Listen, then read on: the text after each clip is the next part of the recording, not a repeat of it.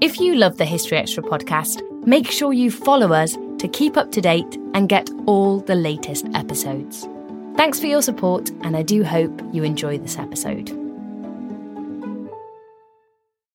This episode is brought to you by Indeed. We're driven by the search for better, but when it comes to hiring, the best way to search for a candidate isn't to search at all. Don't search, match with Indeed. Use Indeed for scheduling, screening, and messaging so you can connect with candidates faster. And listeners of this show will get a $75 sponsored job credit to get your jobs more visibility at Indeed.com slash History Extra. Just go to Indeed.com slash History Extra right now and support our show by saying you heard about Indeed on this podcast. Terms and conditions apply. Need to hire? You need Indeed.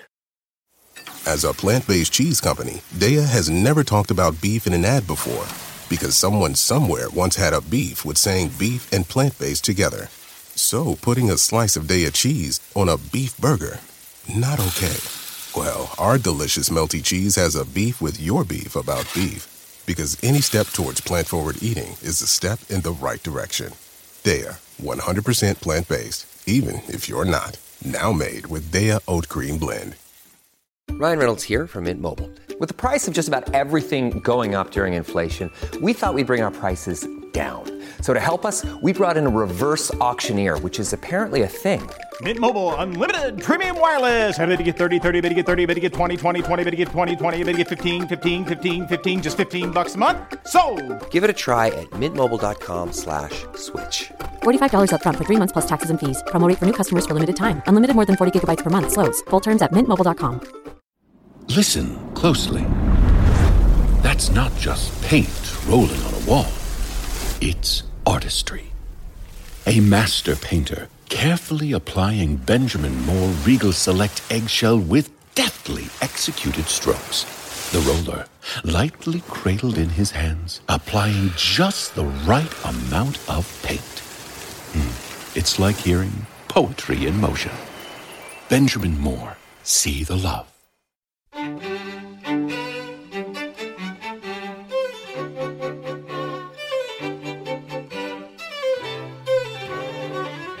Making this program, what was particularly astonishing to me, because we're looking at 100 years of, of calling it shell shock, because that's the name everyone called it initially, and it's the sort of it was the name given to this new kind of psychiatric disease, illness, wound.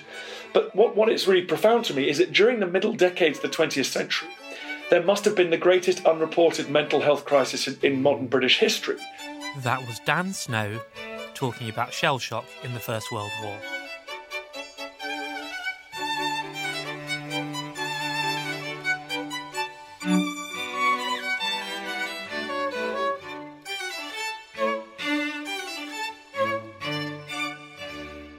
You're listening to the History Extra podcast from BBC History Magazine. We're the UK's best selling history magazine, available in print and several digital formats all over the world. Find out more at historyextra.com forward slash subscribe or look out for us in your digital newsstand or app store. Hello, and welcome to the History Extra podcast. I'm Rob Attar, the editor of BBC History magazine. Today's interview is with the popular historian and broadcaster Dan Snow, whose next BBC TV documentary explores how war has impacted on soldiers' mental health through history. He spoke to our deputy digital editor, Eleanor Evans. I'm really pleased to be talking with historian Dan Snow, who's presented many history programmes on the BBC and beyond. Today we're talking about World War I's secret shame, Shell Shocked, which will be shown on BBC Two on Monday, 12th of November. So by the end of the First World War, as many as a quarter of a million servicemen were suffering from um, a mystery illness. Um, and perhaps we could start by talking about certainly what were some of the most common of these symptoms that came to be known as, as this illness shell shock. Well, that's a really interesting place to start, and the answer to that is is is is fascinating. Which is the symptoms um, manifest themselves in various different ways, but they could be an aversion to loud noise and very bright light and things, which is understandable because these people have been exposed to trauma, um, industrial warfare, you know, artillery.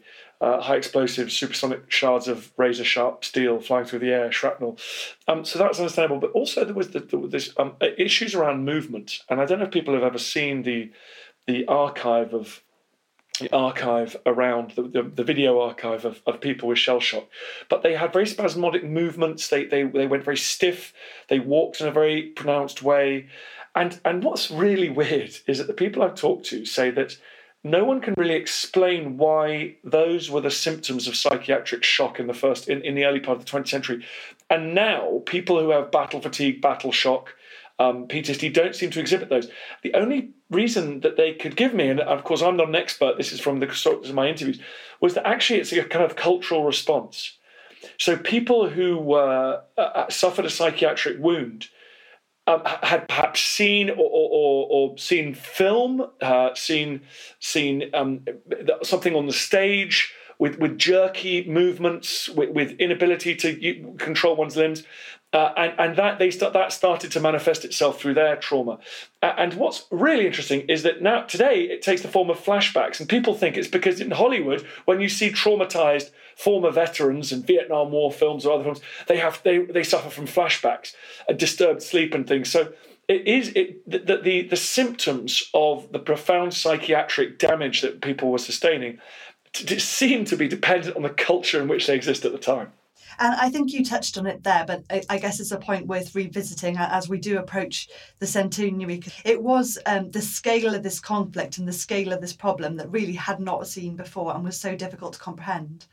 Yeah, I mean, I've really wrestled with this, and I would really welcome uh, any medievalists or any any period specialist to come to get in touch with me on Twitter about this because uh, obviously to be present at a medieval, medieval battle was unbelievably grim. You know, you read about Towton, which was arguably the bloodiest battle in British history, and it, you know the, the, rivers ran red. There were bridges of dead bodies over which the Yorkists were able to advance and hack down the fleeing Lancastrians. Um, you, you, talk about the Crusaders taking Jerusalem, uh, and and on the Temple Mount they were supposedly wading through the blood of their Muslim victims. So clearly, but the battlefield has always been an appalling place. But I and you, and you do anecdotally get these little glimpses of Boer War veterans uh, um, Napoleonic veterans, for, example, Hannah Snell, who's very interesting. She's a, she's actually a woman who served as a man during the Seven Years' War, which is my, my period of special interest. And she came back from India, and she we know she finished her life in Bedlam Hospital, Bethlehem Hospital, possibly with what we might now describe as post-traumatic stress. Although, of course, she had a pretty tough life following that, so it's hard to be precise on that. Um, and so we do know that veterans have exhibited uh, um, the effects of being in combat before, but that so it's very hard to say whether the First World War was something new or something exaggerated by the extraordinary impact of industrial warfare. And I think my gut is that there is something about that long range death, that anarchic, indiscriminate death. And if you read Ernst Junger, Storm of Steel, I, I, I think it, I think it's fair to say almost his worst moment was going up to the front or returning from the front with his unit, thinking they were out of harm's way, and a shell landing and obliterating his unit. And it's that um, randomized and, and, as I say, sudden death, I think that, could, that was particularly um, ba- bad for people's mental health. Uh, another one was being buried alive. We, we have many cases that in which in which the triggering event for shell shock was being buried alive, so thinking you're going to die and being dug out by your comrades, and which was a common which is a common occurrence in battlefields where you are using high explosive, uh, and, and, so. So I think that, uh, but there's another thing I'd like to say about 23,000, which you've mentioned, is those are people that were signed off with shell shock at the time. Okay, so those are people who suffered what we might now call battle shock, battle fatigue, instantaneous psychiatric uh, breakdown, if you like. These are people unable to serve because they've. that is not PTSD. PTSD, as we now understand it, it presents later, uh, uh, apparently around 15 years later. So, what, what making this program, what was particularly astonishing to me, because we're looking at 100 years of, of calling it shell shock, because that's the name everyone called it initially, and it's the sort of it was the name given to this new kind of psychiatric disease, illness, wound. But but over uh, what what is really profound to me is that during the middle decades of the 20th century, there must have been the greatest unreported mental health crisis in, in modern British history when all of these first all veterans, not, not the ones, not, I'm not talking about the ones who actually were t- said to have had shell shock at the time, but ones who then were presenting years later with the, with the, with the scars, with the, with the effects of the trauma they'd suffered in the trenches, or in the deserts or, or, or, on the on the mount in the mountains of Salonika. You know, those people would have been presenting through the 30s, the 40s, the 50s, drinking heavily, often um, manifesting itself by uh, domestic abuse. So their wives, girlfriends, and children would have been the ones bearing the brunt. And we don't know about those people. We we we don't really have any evidence for the scale of, of that mental health crisis, but we can be pretty darn sure that it was it was massive and it would have dwarfed the 250,000 people that suffered that were that were uh, that were said to have been suffering from shell shock during the war itself it, it, seems that a really important of the program is, not just looking at the, the symptoms, the physical symptoms that manifest themselves with this horrible illness, but also with the stigma that came with many of those symptoms. Um, can we talk about how it was received, particularly in the First World War, in terms of with charges of cowardice or, or malingering? There were some really tragic stories there. Yeah, I mean. Uh, the, the, the, first one, it's, it's very difficult to be honest, because the First World War was both a time of appalling treatment of people suffering from shell shock. They said they had lack of moral fibre. They they were bullied. They were they were forced to stay in the line. Uh, they, they, they and at the very worst, as you mentioned, some were shot at dawn, and, and it's thought that certainly a proportion of the men who were shot at dawn by their comrades for cowardice or desertion or other crimes in the First War, a good proportion of those we can now, if you go back to the court martial records, it's you can say with we, we, you can you can you can suggest that there were um, psychiatric uh, there were psychiatric factors to be taken into account that were genuinely not taken, usually not taken into account, and and there were so there were people who, particularly desertion. There's there's an example of a young man who, highly decorated, actually landed at I think it was V Beach or one of the beaches at uh, Gallipoli, uh, with uh, you know with with a, in one of the most extraordinarily heroic acts of the First World War. Really, he suffered appalling, casualties, won several VCs before breakfast. Uh, he then was buried at the Somme. He went back to Britain to have his wounds treated and absconded from military hospital. And, he, and his mum, the most tragic thing is his mum hid him in this little tiny terraced house in Salford, and the military police came from and dragged him out of the house. His mother tried. I mean, and as a parent now, I found that really very disturbing indeed. It's difficult to talk about. And uh, and he was taken back to front. He just simply he just simply kept deserting. He, he just wouldn't he wouldn't go into the front line. And eventually they uh, eventually they shot him. So I think it's reasonable to suggest that people like that that were suffering from. So at the very worst, they would people were shot. But at best, um, and it depended on your unit, depending on your commanding officer, depending on your medical officer, depending on the division, and depending on the time of the war. If the back's the wall, March 1918, April 1918, there, there would have been less sympathy. But at other times in the war, there was a degree of sympathy for people that were clearly suffering, uh, shaking, uh, visibly not well. Uh, and and they were treated pretty well. And in fact, during the First World War, as well as the punitive side of it, you also get the development of of, of a very remarkable um, psychiatric first aid where they push first mental tr- services as close to the front line as possible and really set the set the uh, the, the, the me- to establish the method which all subsequent armed forces have taken up to the present day, where you're, you're, you're trying to identify battle shock, shell shock, whatever you want to call it, as soon as it occurs. You then try and treat it as close to that front line as possible, as indeed you would treat a wound, as a physical wound, as close to that front line as possible. If you cannot deal with it with rest, with talking therapy, you're, you're, you're taken back, you're, you're, given a clean bed, you, are encouraged to sleep, you're trying, you know, they, they, make, they attempted to heal these people. So it wasn't, as always with the First World War, that the cliches aren't true. This idea of these butchers sending young men off to their deaths callously, it's not entirely true. There are shocking examples of how psychiatric illness was treated, but they're also completely remarkable and rather groundbreaking uh, developments and innovations that, that have helped to set in, helped to, help to establish the last hundred years of, of how we treat uh, trauma sufferers. We don't always realise just how much our negative thoughts and experiences stick with us and weigh us down. You may find your brain constantly running through a highlight reel of bad moments. That comment your friend made last week that hurt your feelings, that frustrating thing your mum does, or that silly thing you said in a meeting. Maybe it's time to get it all off your chest, whether it's a tiny annoyance or something much bigger. Talking about it can give you some relief and lead you to a potential solution. That's where therapy comes in. It's a safe space to share whatever's weighing you down and learn to process it so your internal highlight reel can focus on the good stuff. And BetterHelp offers affordable online therapy on a schedule that works for you. Connect with a licensed therapist by text, phone, or video call. Start the process in minutes and switch therapists anytime. Let it out with BetterHelp. Visit betterhelp.com slash historyextra today to get 10% off your first month. That's betterhelp, H-E-L-P dot com slash historyextra. This episode is brought to you by Indeed. We're driven by the search for better, but when it comes to hiring, the best way to search for a candidate isn't to search at all. Don't search, match with Indeed. Use Indeed for scheduling, screening, and messaging so you can connect with candidates faster. And listeners of this show will get a $75 sponsored job credit to get your jobs more visibility at Indeed.com slash History Extra. Just go to Indeed.com slash History Extra right now and support our show by saying you heard about Indeed on this podcast. Terms and conditions apply. Need to hire? You need Indeed. Ryan Reynolds here from Mint Mobile. With the price of just about everything going up during inflation, we thought we'd bring our prices down. So to help us, we brought in a reverse auctioneer, which is apparently a thing. Mint Mobile unlimited premium wireless. Ready to get 30, 30, bit to get 30, bit to get 20, 20, 20, bit to get 20, 20, bit to get 15, 15, 15, 15 just 15 bucks a month. So, Give it a try at mintmobile.com slash switch. $45 upfront for three months plus taxes and fees. Promo rate for new customers for limited time. Unlimited more than 40 gigabytes per month. Slows. Full terms at mintmobile.com.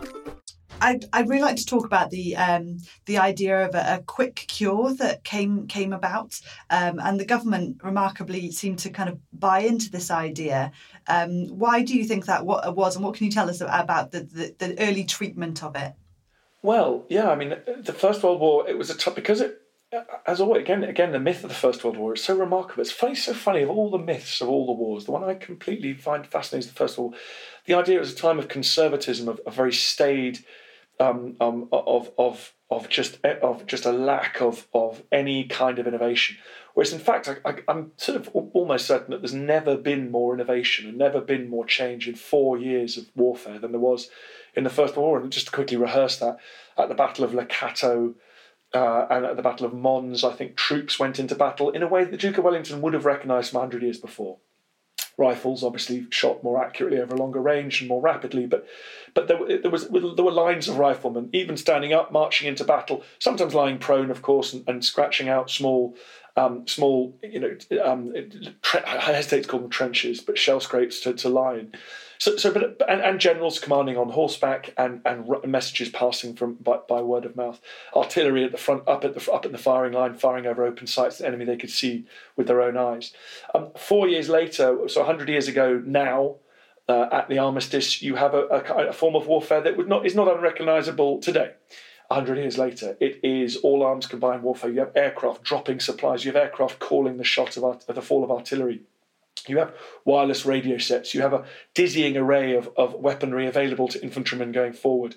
You have tanks, obviously. You've got armoured cars. You've got all sorts of things going on. So, and I think the same is true of, of, of medical provision. So, uh, remarkable changes took place during the war that allowed a revolution in battlefield medicine to take place. And, and of course, that what that meant is you had sort of weird, you had experimental strategies going on. You had, and you did have some doctors and psych, psychotherapists and psychiatrists and um, psychiatrists doing um, wonderful things, but you also had them doing kind of crazy things and using electrolysis and being quite firm and quite. Str- uh, so one quick cure, and you asked why they wanted to cure, obviously because they were terrified. This they were actually terrified this was a disease that could overwhelm the British Expeditionary Force. That, that actually, what if this new war was so terrible that the human mind was unable to cope with it? What you know, what what what happened then?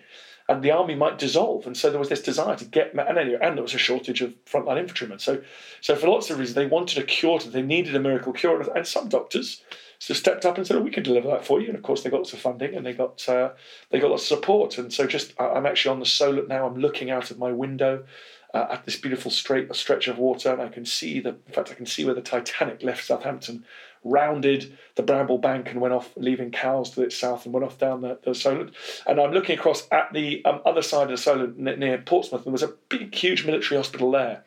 Uh, on on the Solent, and that was where some of the more bizarre experiments taking place. Yeah, using electroshock therapy, uh, and being, as I say, not very kind to to um, of forcing them, getting them back on their feet, uh, trying to shock them, uh, trying to trying to trying to just push them quite aggressively back to, to full health. Uh, and it's, it's and there are some archive images that survive of that that we shared in the program, which are pretty that come across now 100 years later as pretty barbaric. You have to understand at the time, everyone was looking for a cure for this. It was a potentially existential threat to Britain and her empire.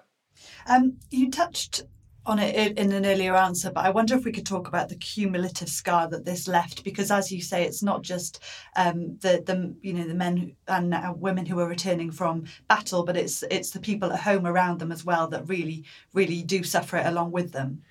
Uh, well, we we know that. Um, we know that uh, the one of the ways in which post-traumatic um, stress disorder uh, sufferers, uh, uh, one of the symptoms they have is violence. They show, and, the main people that they show violence against are the people close to them. So, so, and I, I met several veterans of, of more recent wars, and this was their experience as well.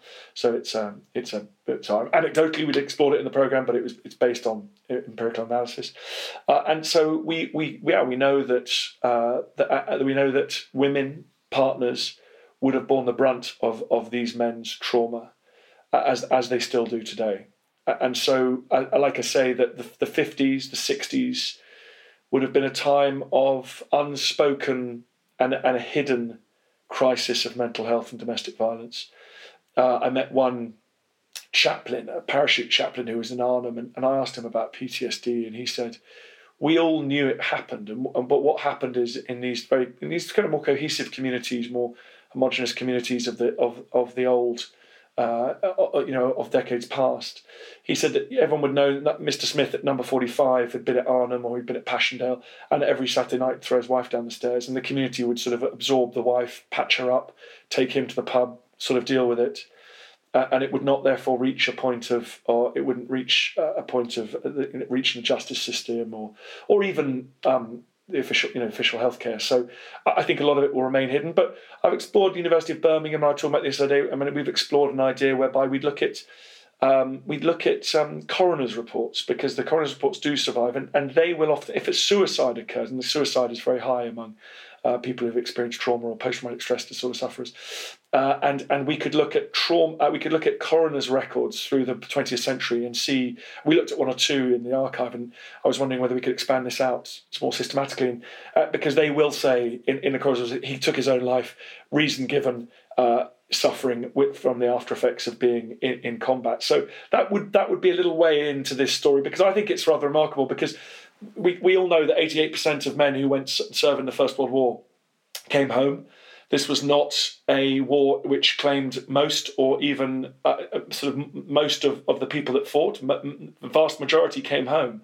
But it's those people suffering from their physical, but I think their mental injuries that, that scholarship should turn to because actually the cost of the First World War might have been even more even more bloody and, and even more traumatic than than the traditional textbooks point out. And I just want to say for me, making this program was a real departure because I, you know, your audience uh, may have watched a few things I've done, and, and I, you know, I've been criticised, been gung ho about war, and I think I have been. And the reason for that is because several, fold One is war is many things, but but but and it's the most extreme of the human emotions. It's the most exciting and courageous and and remarkable and brave, and it's also the, the worst and the most awful. Uh, and so you see human humanity at its most extreme, and and therefore um, it's easy when you're talking about the Charge of the Light Brigade or the, the Battle of Thermopylae to focus on the kind of heroics and the and the remarkable bravery and the and the extraordinary physical and mental achievements of charging towards the enemy with sword in your hand but uh, and it's it's harder to, to, to have the empathy to go back and, and, and feel for uh, the, the, the guards at Waterloo, the, the you know the, the who were who faced the final attack up the ridge, or, or the defenders of Hougoumont. Um, uh, but but I think that when and I also think that when I've met veterans, they tend to tell you the, the good stories. So they'll take when when you're meeting a D-Day veteran, it's a kind of self it's a self censored group, isn't it? Because the D-Day veteran that wants to talk about D-Day is probably one who's going to have had better experiences there and is keen to talk to the BBC and tell you how it all went and charging at the beach and dealing with the beach obstacles. And actually, this was an opportunity for me to, to explore the other side of war, and it's been long overdue. And I feel it was a kind of personal. I, I think I had to do it, and I have been guilty of being too gung ho about it. And I'll tell you something: I will never ever talk about combat and talk about the experience of people that have been in combat in the same way again, having now spent the last year with lots and lots of veterans from Victor Gregg, 99 years old, who, who still suffers with post traumatic stress from the Second World War, uh, having spent time in the archives looking at, at reports of how First World War shell shock uh, victims were treated, and all the way through now to people in the war on terror, Afghanistan, Iraq, and ex- t- spending time with their families, seeing the daily struggle that they have against uh, against uh, their, their their demons, sometimes even as great as the daily struggle against the desire to commit suicide. So for me, it's it's kind of profoundly changed the way I approach things, and it's long overdue. So your program looks back hundred years at kind of the emergence of this idea of shell shock, and then looks through how combat has affected mental health. But obviously, we're we're talking ahead of the centenary. Um, what other projects are you involved in um, at, at this time? Well, dude, as you know, I'm throwing a lot of muck at a lot of walls at the moment. I mean, I came on this podcast for the first time 10 years ago this autumn we talked it was actually no I told tell a lie it was nine years ago. It was it was uh, autumn 2009 and I was talking about the 250th anniversary of the fall of Quebec and I sat in a van with your lovely editor and we did a podcast and I was like what's a podcast? What is this dude doing? This is crazy man. I'm on TV this is much better than being on TV and I look back and think Daniel you stupid stupid idiot. And I because I I started a podcast now uh, I started a podcast now only th- three years ago, and we're already doing millions of listeners. We're not as big as you guys, but we're, we, you know we're uh, uh, uh, we're doing all right, and we've got millions of listeners, and it's so exciting and such a great privilege. And it means that, like you guys find, you can reach out beyond the commissioning editors who who would control the magazines and the newspapers and the books and the TV channels, and I can do whatever I like. So you know, this week on the podcast, I've been having U.S. election special. And I've talked to brilliant Calder Walton, who's at Harvard, about uh, Soviet attempts to influence US elections in the past. It's so terrifying, wonderful uh, sort of relevance of history. It just unless you learn these lessons, you are in big trouble, as the Americans are today. So, um, uh, and we got a whole week of um, podcast episodes out. We've got people, uh, a wonderful um, Chinese historian. She is looking at the Chinese Labour Corps during First World War. I've got shipwrecks of the First World War with an under a maritime historian. So that's all going on. And then I've got my my new channel, which is a very posh way of saying, um, which is a very posh way of uh, saying a website basically. Uh, it's, it's, it's, I've got a TV channel now, historyhit.tv, and you can go on there and you can have a subscription and watch you know hundreds of hours of, of history program. The, the dream is it's like Netflix for history, and it's exciting when it works. It's great. We've got thousands of people on there, and we can do a live event, and then we people watch the content, and then we're tw- podcasting it out and tweeting it out, and it's all. It feels like a really cool ecosystem, a really exciting world where for people who love history, they can all come together and do that. And you know, obviously, we're you know BBC History Magazine is a key partner for us. So I love you guys, um, and uh, and so that's kind of what I'm doing at the moment. So I, am flat out. I'm trying to create podcasts. I'm trying to make programs. I'm trying to get. I'm trying to grow at historyhit.tv and it's got 30 days free so anyone can go and check it out without paying any money so uh, I, uh, it would be lovely if any listeners fancy doing that I've also got a book out as well i don't know about you guys i don't know about you guys but you can help me with this I, I, my audiences are fascinated by anniversaries and i guess that's not hugely surprising because people I, am always surprised people get take their birthday very seriously. And I hate my birthday for obvious reasons, but um, people take their birthday very seriously. And so, and that's the anniversary. It's the anniversary day you're born. So it's a day on which you kind of reflect about your life, I think, and about time and about aging, I think, and, and, or if you're younger, the excitement of growing older. Mad young people. Uh, and so uh, I've got a book out with 365 days of the year.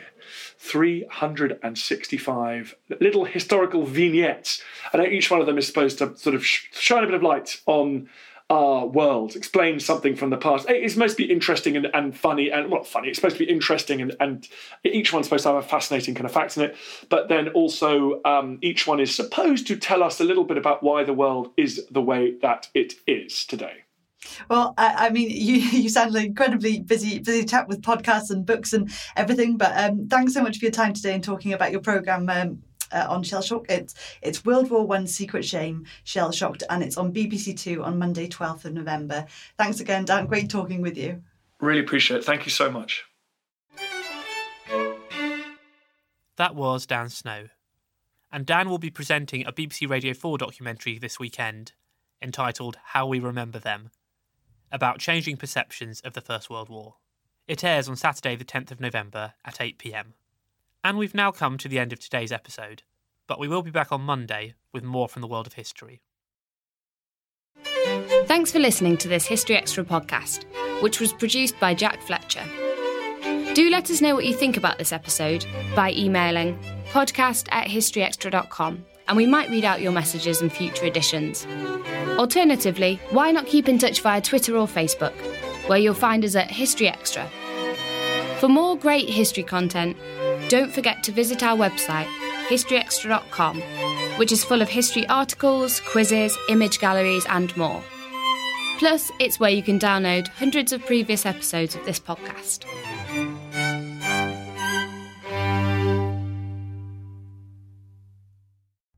Collision between a Chinese jet and an American spy plane. He came and rammed into our left wing. With relations increasingly strained, what are the chances of things spinning out of control? The Western world was asleep. I'm Gordon Corera. I'll be exploring the friction in this most important of relationships and asking Has the West taken its eye off the ball? You cannot ignore China. From BBC Radio 4, this is Shadow War China and the West. Listen wherever you get your podcasts.